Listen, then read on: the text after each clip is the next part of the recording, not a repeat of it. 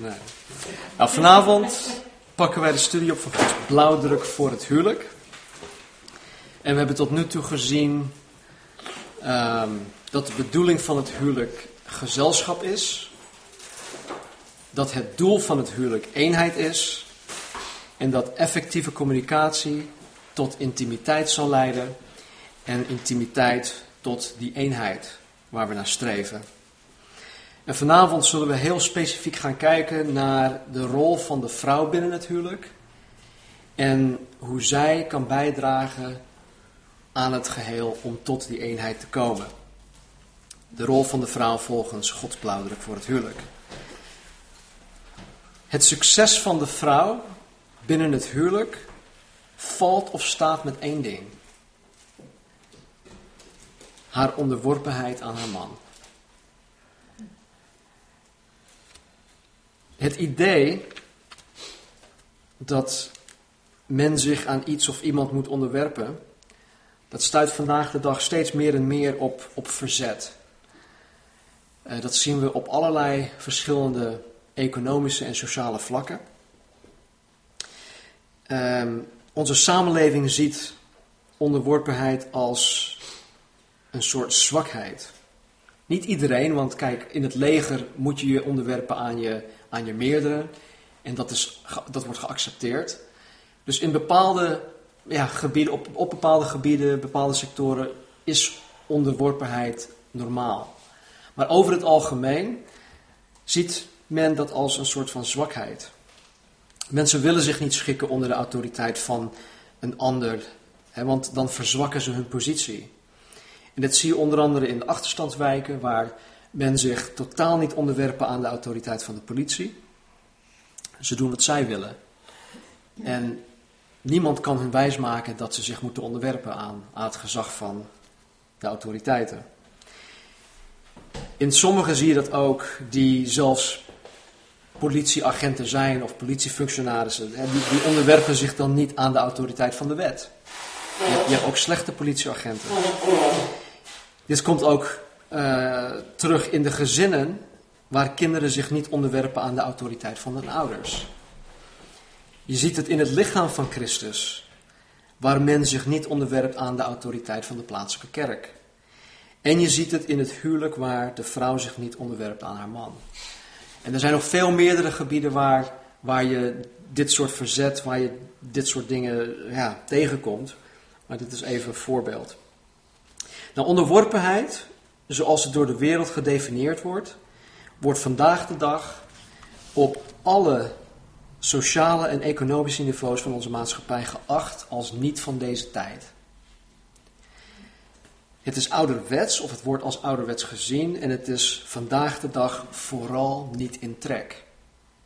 Lees maar even uh, intermediair. Dat is een, uh, een, een, blad voor uh, vacatures, voor, voor HBO'ers en, en hoger. Dan zie je nooit in de vacatures iets staan van je moet je onderwerpen aan je, je, je manager of aan je directeur. Nee, er staat altijd iets dingen van zelfstandig te werk gaan, een dynamisch bedrijf en je mag dit en je mag dat. En dat, dat is ook wel goed, maar onderworpenheid is heel ver te, ver te zoeken. En toch is onderworpenheid aan je meerdere heel belangrijk om goed te kunnen functioneren. Dus het is vooral niet in trek. En onze maatschappij heeft honderden argumenten waarmee ze haar positie hierover kan onderbouwen en zelfs ook verdedigen. En wij, wij worden allemaal, ook de kerk, door deze argumenten op een of andere manier beïnvloed. Of we het nu willen of niet, we worden daardoor beïnvloed. Nou, alhoewel de wereld haar gedachten en filosofie heeft over onderworpenheid, heeft God zijn blauwdruk voor onderworpenheid. Hij heeft het. En het staat in de Bijbel. God heeft onderworpenheid ontworpen. Hij heeft het bedacht. Sterker nog, onderworpenheid, zoals ik vorige week al zei, maakt deel uit van zijn natuur, wie hij is. De God die wij dienen bestaat uit God de Vader, God de Zoon, God de Heilige Geest. En wij noemen dit de drie-eenheid. In het Engels heet dat de Trinity. Alle drie zijn gelijk in hun natuur, in hun essentie, in doel, in liefde, in genade. Alle drie persoonlijkheden van de drie-eenheid zijn gelijk in alles. Er is geen enkel die beter is of meer is of minder is dan de ander. Maar binnen de drie-eenheid is er een autoriteitsstructuur. Er is een vorm van een hiërarchie. Bijvoorbeeld Jezus, de Zoon, hij is 100% God. Dat leert de Bijbel ons. En over Jezus gesproken zegt Johannes dat in het begin was het woord, het woord was bij God en het woord was God. Jezus was het woord. Hij was in het begin. Hij was bij God. Hij was God. Hij is God. Maar ondanks dat Jezus, de Zoon van God, 100% God is en ook 100% gelijk aan de Vader, is hij onderworpen aan God de Vader. En dat zien we in meerdere plekken. In, Johannes hoofdstuk 8, vers 29 zegt Jezus dat hij altijd doet wat de Vader behaagt. Altijd. Met andere woorden, Jezus ging niet zijn eigen gang. Alles dat Jezus deed was in onderworpenheid aan God de Vader. In het hof van Gethsemane, dat is een heel mooi voorbeeld, vroeg Jezus aan de Vader: Mijn Vader, als het mogelijk is, laat deze drinkbeker aan mij voorbij gaan. Maar niet zoals ik het wil, maar zoals u het wilt. Met andere woorden, Vader, is er een andere manier om de mensdom te redden? Let me know. Maar niet zoals ik het wil, zoals u het wil. Dus hij was in volkomen onderworpenheid aan de autoriteit van de Vader. Dus onderworpenheid is iets dat God eigen is. Het behoort tot wie God is. Het maakt deel uit van zijn natuur, van zijn essentie. En er is hier absoluut geen sprake van, van zwakheid. Er is geen sprake van dat de een beter is of slimmer is dan de ander. Er is ook geen sprake van ehm, dat de een uh, een, meerdere is ten opzichte van de ander. Of andersom, dat de een mindere is ten, ten opzichte van de ene. Beide zijn gelijk. En het is op deze manier dat, uh, ja, dat God de vrouw oproept om zichzelf te onderwerpen aan haar man. Dus niet dat ze minder is, of niet zo slim, of niet zo knap, of whatever. De vrouwen zijn gelijk aan de man. En in Efeze 5, uh, vers 22 tot 24 staat er dit. Ik heb het uit, uh, uit de Groot Nieuwsbijbel gehaald. Want dat, um, ja, dat vond ik de, de meest zuivere vertaling vanuit, uh, vanuit ja, het Grieks, zeg maar. Er staat: Vrouwen, onderwerp u aan uw man of aan uw eigen man als aan de Heer. Want de man is het hoofd van zijn vrouw, zoals Christus het hoofd is van de kerk. Christus is de redder van zijn lichaam, de kerk. Zoals de kerk onderdanig is aan Christus, zo moeten ook de vrouwen hun man in alles onderdanig zijn. Paulus roept de vrouw op zich te onderwerpen aan haar man. Maar hij zegt dit in de bredere context van Efeze 5, 18 tot en met 21. En in vers 18 zegt Paulus dit. Hij zegt, word niet dronken van wijn waarin losbandigheid is. Nou, losbandigheid betekent alles kan, alles mag. Doe wat goed voelt, doe waar je zin in hebt. Dus word niet dronken van wijn waarin deze losbandigheid is. Maar, zegt Paulus, word vervuld met de geest. Paulus zegt hier tot de mannen en de vrouwen om vervuld te zijn met de geest. Dus niet vol te zijn van jezelf, niet vol te zijn van de wereldse normen en waarden, maar vol te zijn van God en van zijn woord. En vervolgens zegt Paulus hoe het vervuld zijn met de geest eruit zal zien. Vers 19 tot met 20. Dan zegt hij, spreek onder elkaar met psalmen, lofzangen en geestelijke liederen. Zing voor de Heer en loof hem in uw hart. Dank altijd voor alle dingen God en de Vader in de naam van onze Heer Jezus Christus. Het geestvervulde leven zal zich uiten in, hoe, in, in onder andere hoe men met elkaar omgaat. In hoe Gods kinderen tegen elkaar spreken. Gods kinderen horen elkaar niet, niet af te katten. Ik geloof ook niet dat er ruimte voor sarcasme is in het koninkrijk van God. ik betrap mezelf heel vaak uh, dat ik toch sarcastisch ben uh, tegen mijn vrouw of tegen mijn kinderen of tegen jongeren of, of jullie. Uh, en ja, dat hoort niet. Er is eigenlijk geen ruimte voor sarcasme in het koninkrijk van God. Daarentegen horen Gods kinderen elkaar op te bouwen door het woord van God met elkaar te delen. Onder andere de, psalmen. vaak krijg ik via de mail een, een, een e-mailtje met een berichtje en dan nog een bijbeltekst erbij. En soms stuur ik ook sms'jes met bijbelteksten naar, naar anderen toe. En dat bouwt je op als je een, een bijbeltekst van iemand krijgt. En, en, en dat bedoelt Paulus hiermee. Hè. Hij zegt, um, spreek onder elkaar met psalmen, lofzangen en geestelijke liederen. Ook komt het geestvervulde leven tot uiting door God te bezingen. Door God te loven vanuit je hart.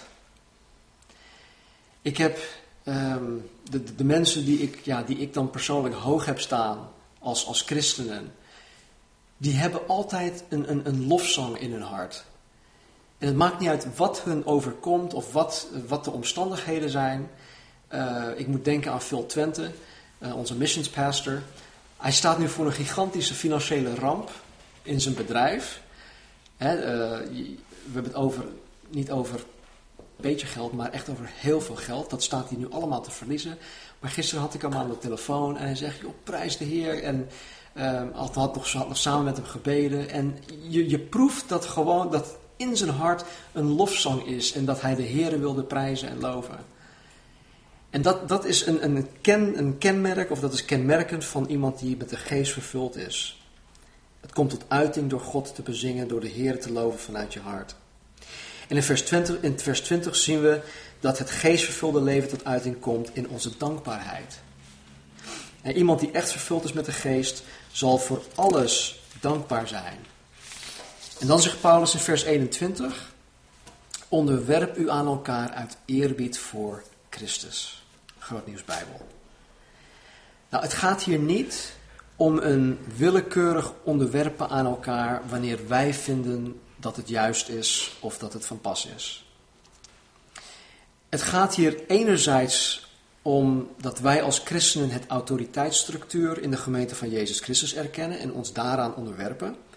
En anderzijds gaat het erom dat wij niets uit eigen belang of uit ijdelheid doen, maar dat wij bescheiden zijn en anderen belangrijker achten dan onszelf.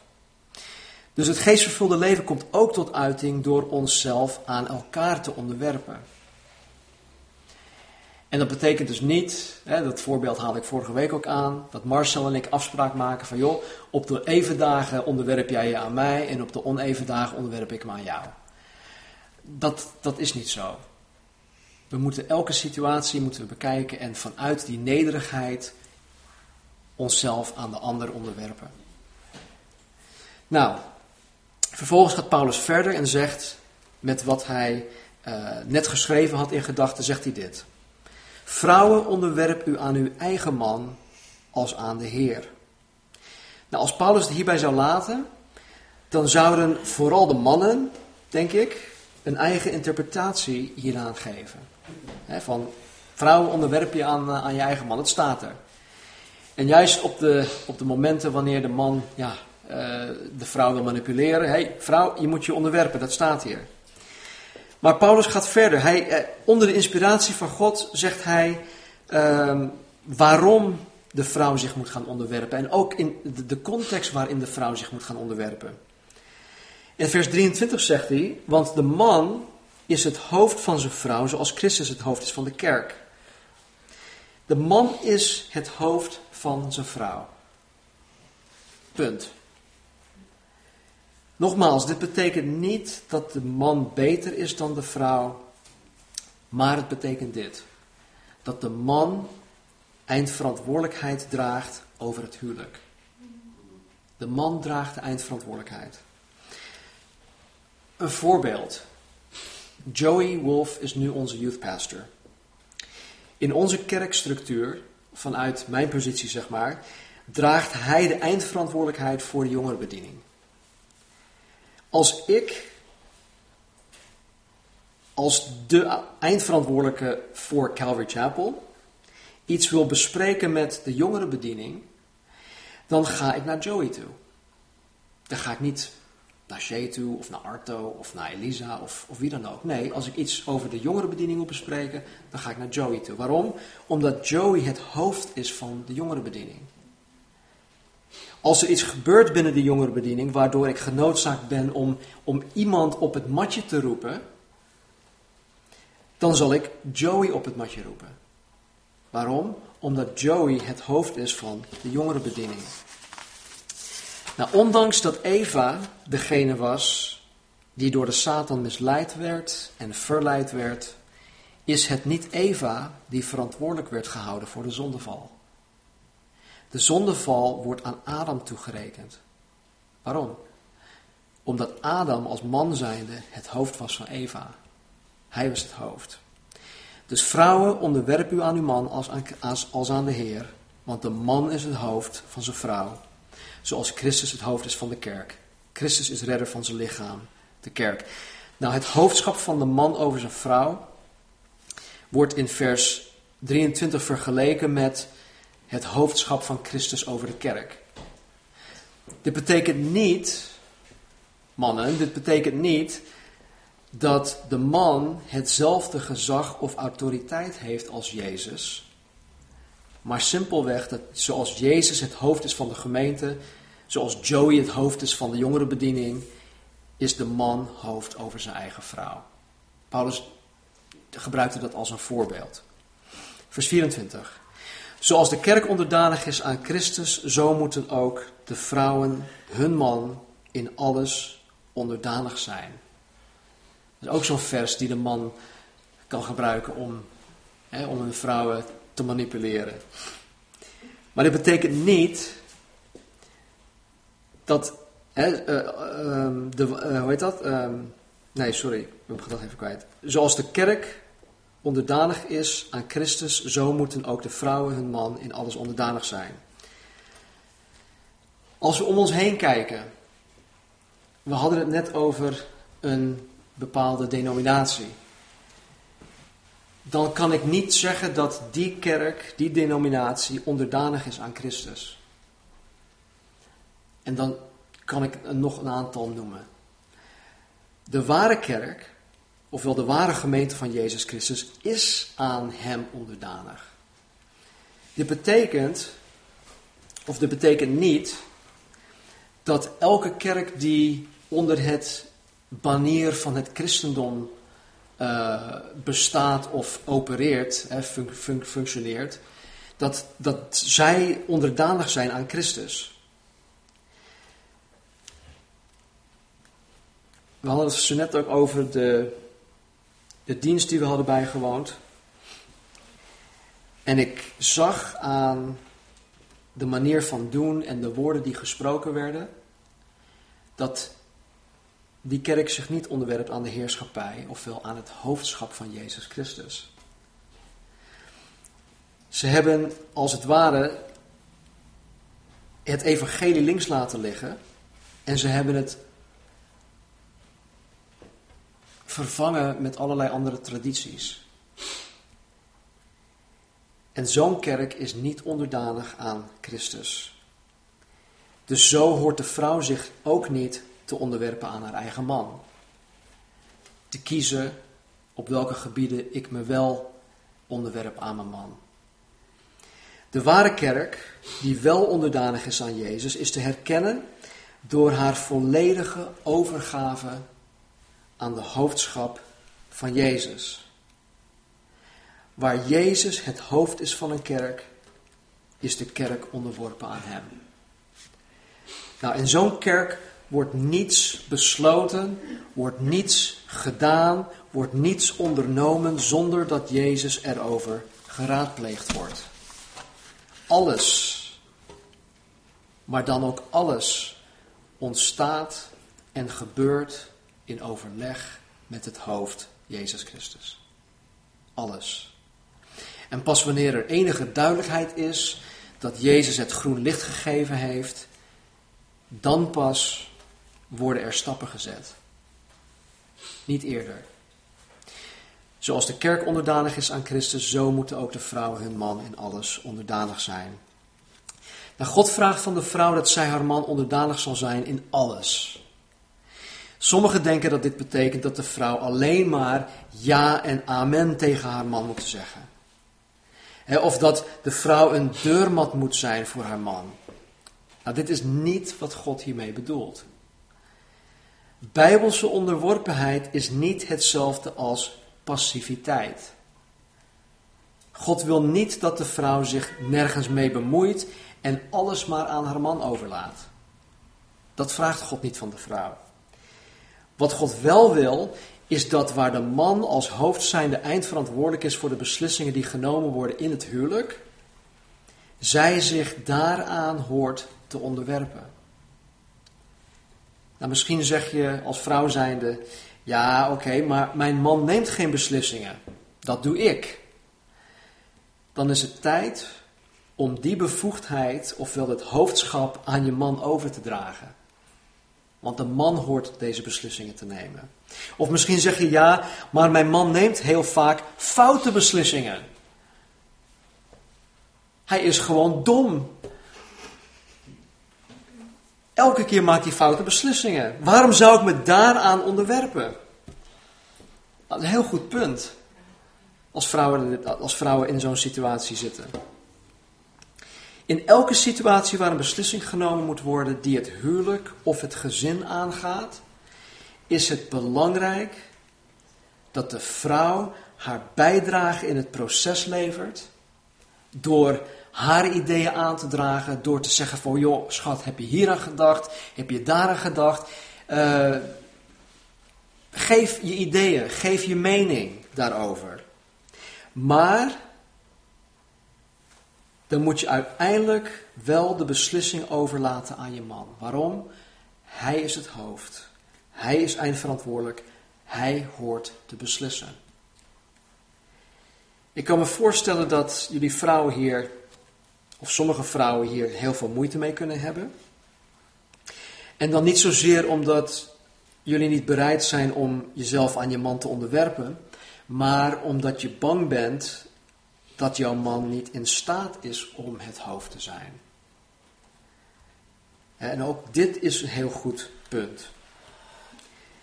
Nou, dit zullen we uitgebreid gaan behandelen wanneer wij de rol van de man gaan bespreken. Dus daar wil ik vanavond niet verder op ingaan. Maar ik weet uit veel, in vele gezinnen pakken de mannen niet hun rol op als man zijnde, als hoofd zijnde. Waardoor de vrouw dan ja, alles moet gaan oppakken. Zij neemt uiteindelijk de beslissingen. Zij doet dit, zij doet dat. En dat is dus niet de bedoeling. Ik heb ja, de afgelopen tijd ehm, best wel veel dingen nagelaten als het hoofd zijnde. En ik hoorde Marnie vandaag zeggen tegen Kendall, ik zat in mijn kantoor. En uh, ik hoorde Marnie tegen, Marnie tegen Kendall zeggen, ja, uh, ik, ben, ik ben zowel de man als de vrouw in het huis. Dus ik, uh, ik heb je hulp wel nodig, Kendall. Marnie is bezig in de slaapkamer van Lissa en Kendall om die kasten uit, uit elkaar te halen. En ehm, goed, dat is eigenlijk mijn taak. Maar ik was hiermee bezig. Vandaar dat ze dat zei. Maar ja, ik, ik, ik, ik laat een aantal dingen na. En ook dat hoort niet. Dus, um, hoe zeg je dat? Hand in eigen boezem? Uh, ja. Oké. Nou, of je het nu wil geloven of niet, de vrouw speelt een onmisbare rol in het vervullen van het hoofdschap van de man. Als jullie als vrouw zijnde willen dat jullie mannen of toekomstige mannen hun rol als hoofd zullen gaan vervullen, dan moet je het hoofdschap aan de man geven. Je moet het hoofdschap aan de man overdragen als je dat nu in eigen handen hebt. En als je daar moeite mee hebt, dan heb ik een aantal tips voor je. En de tips die ik je zal geven, dat die, ja, die, die, die, waar, het waar het op neerkomt is dat je voor je man moet bidden. Daar komt het op neer. Bid voor je man. Bid voor wijsheid. Bid voor kracht. Bid dat hij weerstand kan bieden tegen zijn eigen zwakheden. Bid dat God hem stap voor stap zal gaan leiden in het nemen van de juiste beslissingen. Bid voor je man dat God hem zal gaan vormen naar het evenbeeld van Jezus Christus, zodat hij jouw hoofd zal gaan worden die jou en jullie gezin volgens Gods wijsheid en in Gods liefde zal gaan leiden. Bid voor je, ook voor jezelf, dat God jou als vrouw zijnde het vertrouwen in God zal geven, dat God met jullie mannen ook bezig is. En dat God steeds meer en meer met jullie mannen aan de slag zal gaan. En bid in elke situatie waar je bang bent dat je man een verkeerde beslissing zal gaan nemen. Als je denkt van, oh nee heer, het gaat niet goed. Bid voor je man. En wanneer je als vrouw zijnde je inbreng hebt gegeven, je hebt voor je man gebeden en je man heeft alsnog een foute beslissing genomen, zeg achteraf alsjeblieft niet van schat. Ik heb het je toch gezegd. Dat is het foutste wat je kan zeggen. Als je ruzie wil krijgen met je man, dan moet je vooral dat zeggen. Je hoeft het niet te zeggen. Nee, nee, want de man weet heel goed dat hij een foute beslissing heeft genomen. En om, als, om, ja, als dat dan van je vrouw te horen te krijgen, oh, dat doet. Je kan het van anderen wel, als man zijnde, kan je het van iedereen hebben. Maar als je vrouw tegen je zegt, oh, dat doet zo'n pijn. En dan word je boos en dan, dan krijg je een geheidruzie. Goed. God vraagt hier in de Efeze 5 van de vrouw dat ze haar man onderdanig zal zijn in alles. Maar in de bredere context van de Bijbel zijn er een aantal gebieden waarin de vrouw zich niet hoeft te onderwerpen. Er zijn uitzonderingen. En dat is, dat is heel belangrijk om te weten als vrouw zijnde. Nou, ik geloof dat de vrouw zich niet aan haar man hoeft te onderwerpen wanneer de man niet in staat is om hoofd te zijn. Als hij niet in staat is om hoofd te zijn wegens ziekte. Soms heeft een man eh, een, een burn-out gekregen. Het enige wat hij doet is de hele dag op de bank zitten. Voor zich staren. Zeppen. Die man is niet in staat om hoofd van het huis te zijn. Als die man aan het dementeren is, als die man heel erg ziek is, dan is hij niet in staat om het hoofd van het huis te zijn. Het huishouden, hoofd van de vrouw. In zulke situaties hoeft de vrouw zich niet te onderwerpen aan de man. Want de man is niet in staat. Ik geloof ook dat de vrouw zich niet aan een man hoeft te onderwerpen wanneer de man vraagt of eist dat de vrouw zondigt. Nou, misschien zeg je van, joh, wie zou dat nou doen? In het voorjaar moeten wij aangifte doen bij de Belastingdienst. En in veel gevallen doet de man aangifte voor zowel de man als de vrouw. En als de man vraagt om je handtekening op de aangifte te plaatsen en je weet dat je man er mee gesjoemeld heeft of dat hij, dat fraude heeft gepleegd en jij wil geen fraude plegen, dan hoef je je, hoef je daaraan niet te onderwerpen. Je, man kan boos worden, je man kan uh, hoog, hoe zeg het, hoog of laag springen, maakt niet uit. Je hoeft je niet te onderwerpen aan de man, want de Bijbel zegt dat je aan de, aan de regels, aan de wet moet houden. En fraude is het overtreden van de wet. Dus uh, dat is één voorbeeld. Maar er zijn andere voorbeelden. Zondigen. Als je man vraagt om, om dingen te doen. Te liegen. Um, te stelen. Wat dan ook. Je hoeft het niet te doen. Ik geloof dat de vrouw zich niet aan een man hoeft te onderwerpen wanneer de man haar ook fysiek mishandelt. En geen enkele vrouw hoeft fysieke mishandeling te verdragen. als een man de vrouw eh, behandelt als een soort punching bag, Je hoeft het niet te accepteren. Ik geloof ook dat de vrouw zich niet aan de man hoeft te onderwerpen wanneer de man zijn belofte aan God en zijn vrouw heeft verbroken. Ja, wanneer de man overspel heeft gepleegd. De Bijbel geeft ons richtlijnen daarvoor.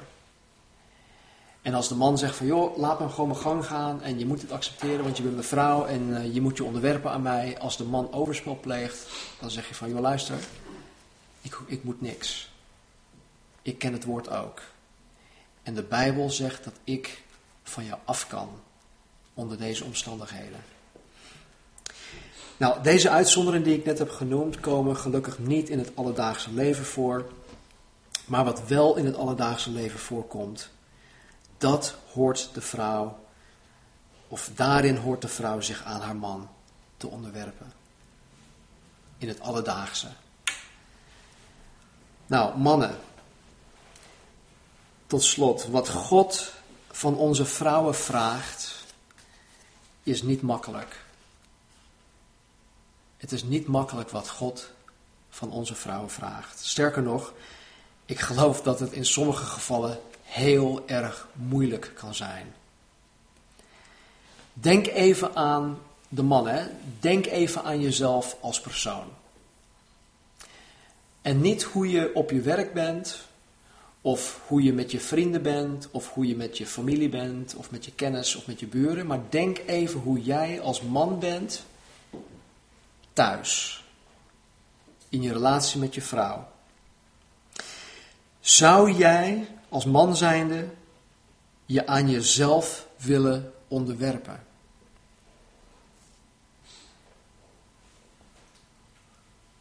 God vraagt dit wel van je vrouw. Het is voor onze vrouwen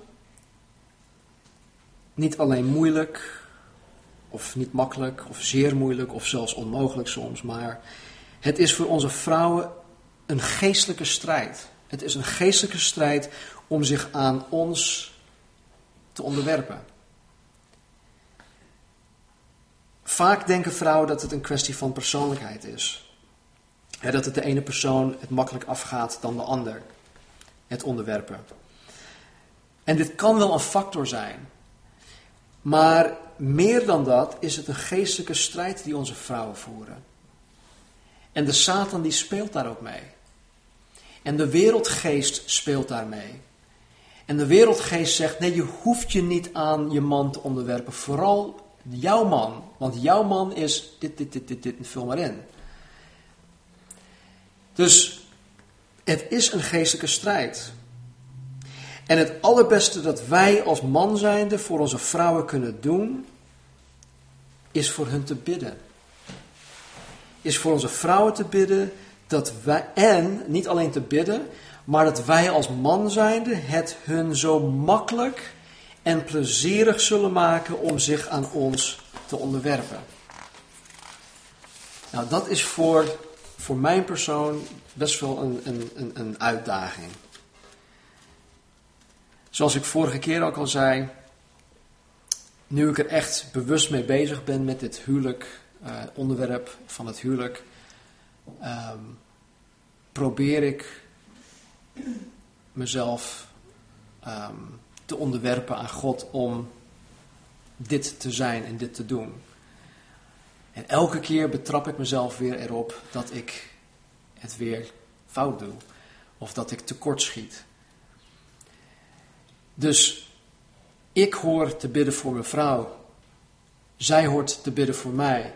Ik hoor het makkelijker te maken voor haar om zich te onderwerpen aan mij. Zij hoort zich te onderwerpen aan mij. Het is een samenspel. De een kan het niet zonder de ander. En misschien, ik weet niet, of ik heb het Marnie zelfs niet eens gevraagd. Zo goed communiceren wij de laatste tijd.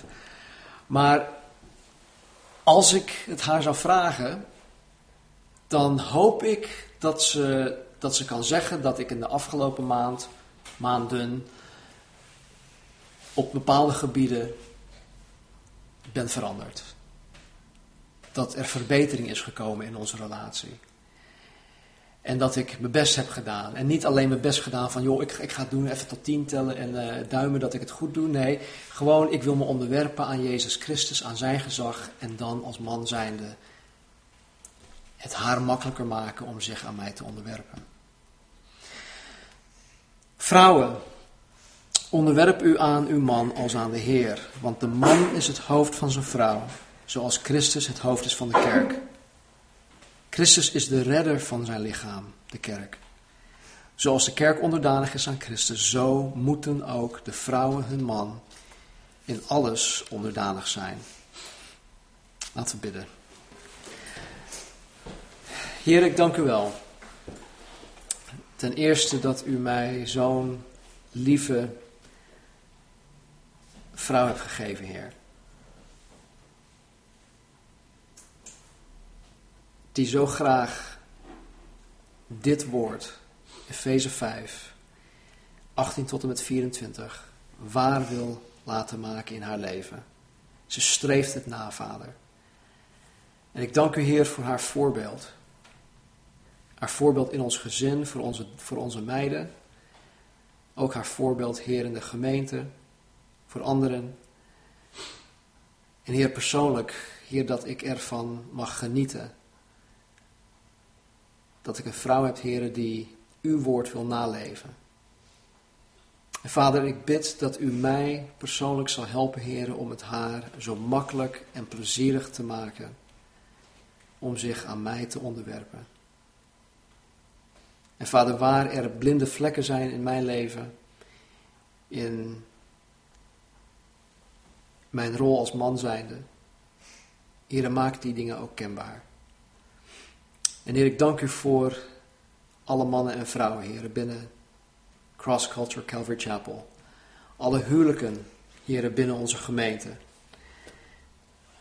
Help ons ten eerste, Vader, om ons aan elkaar te onderwerpen in de vrezen van Jezus Christus. Heer, dat we de ander hoger achter als, ja, dan onszelf.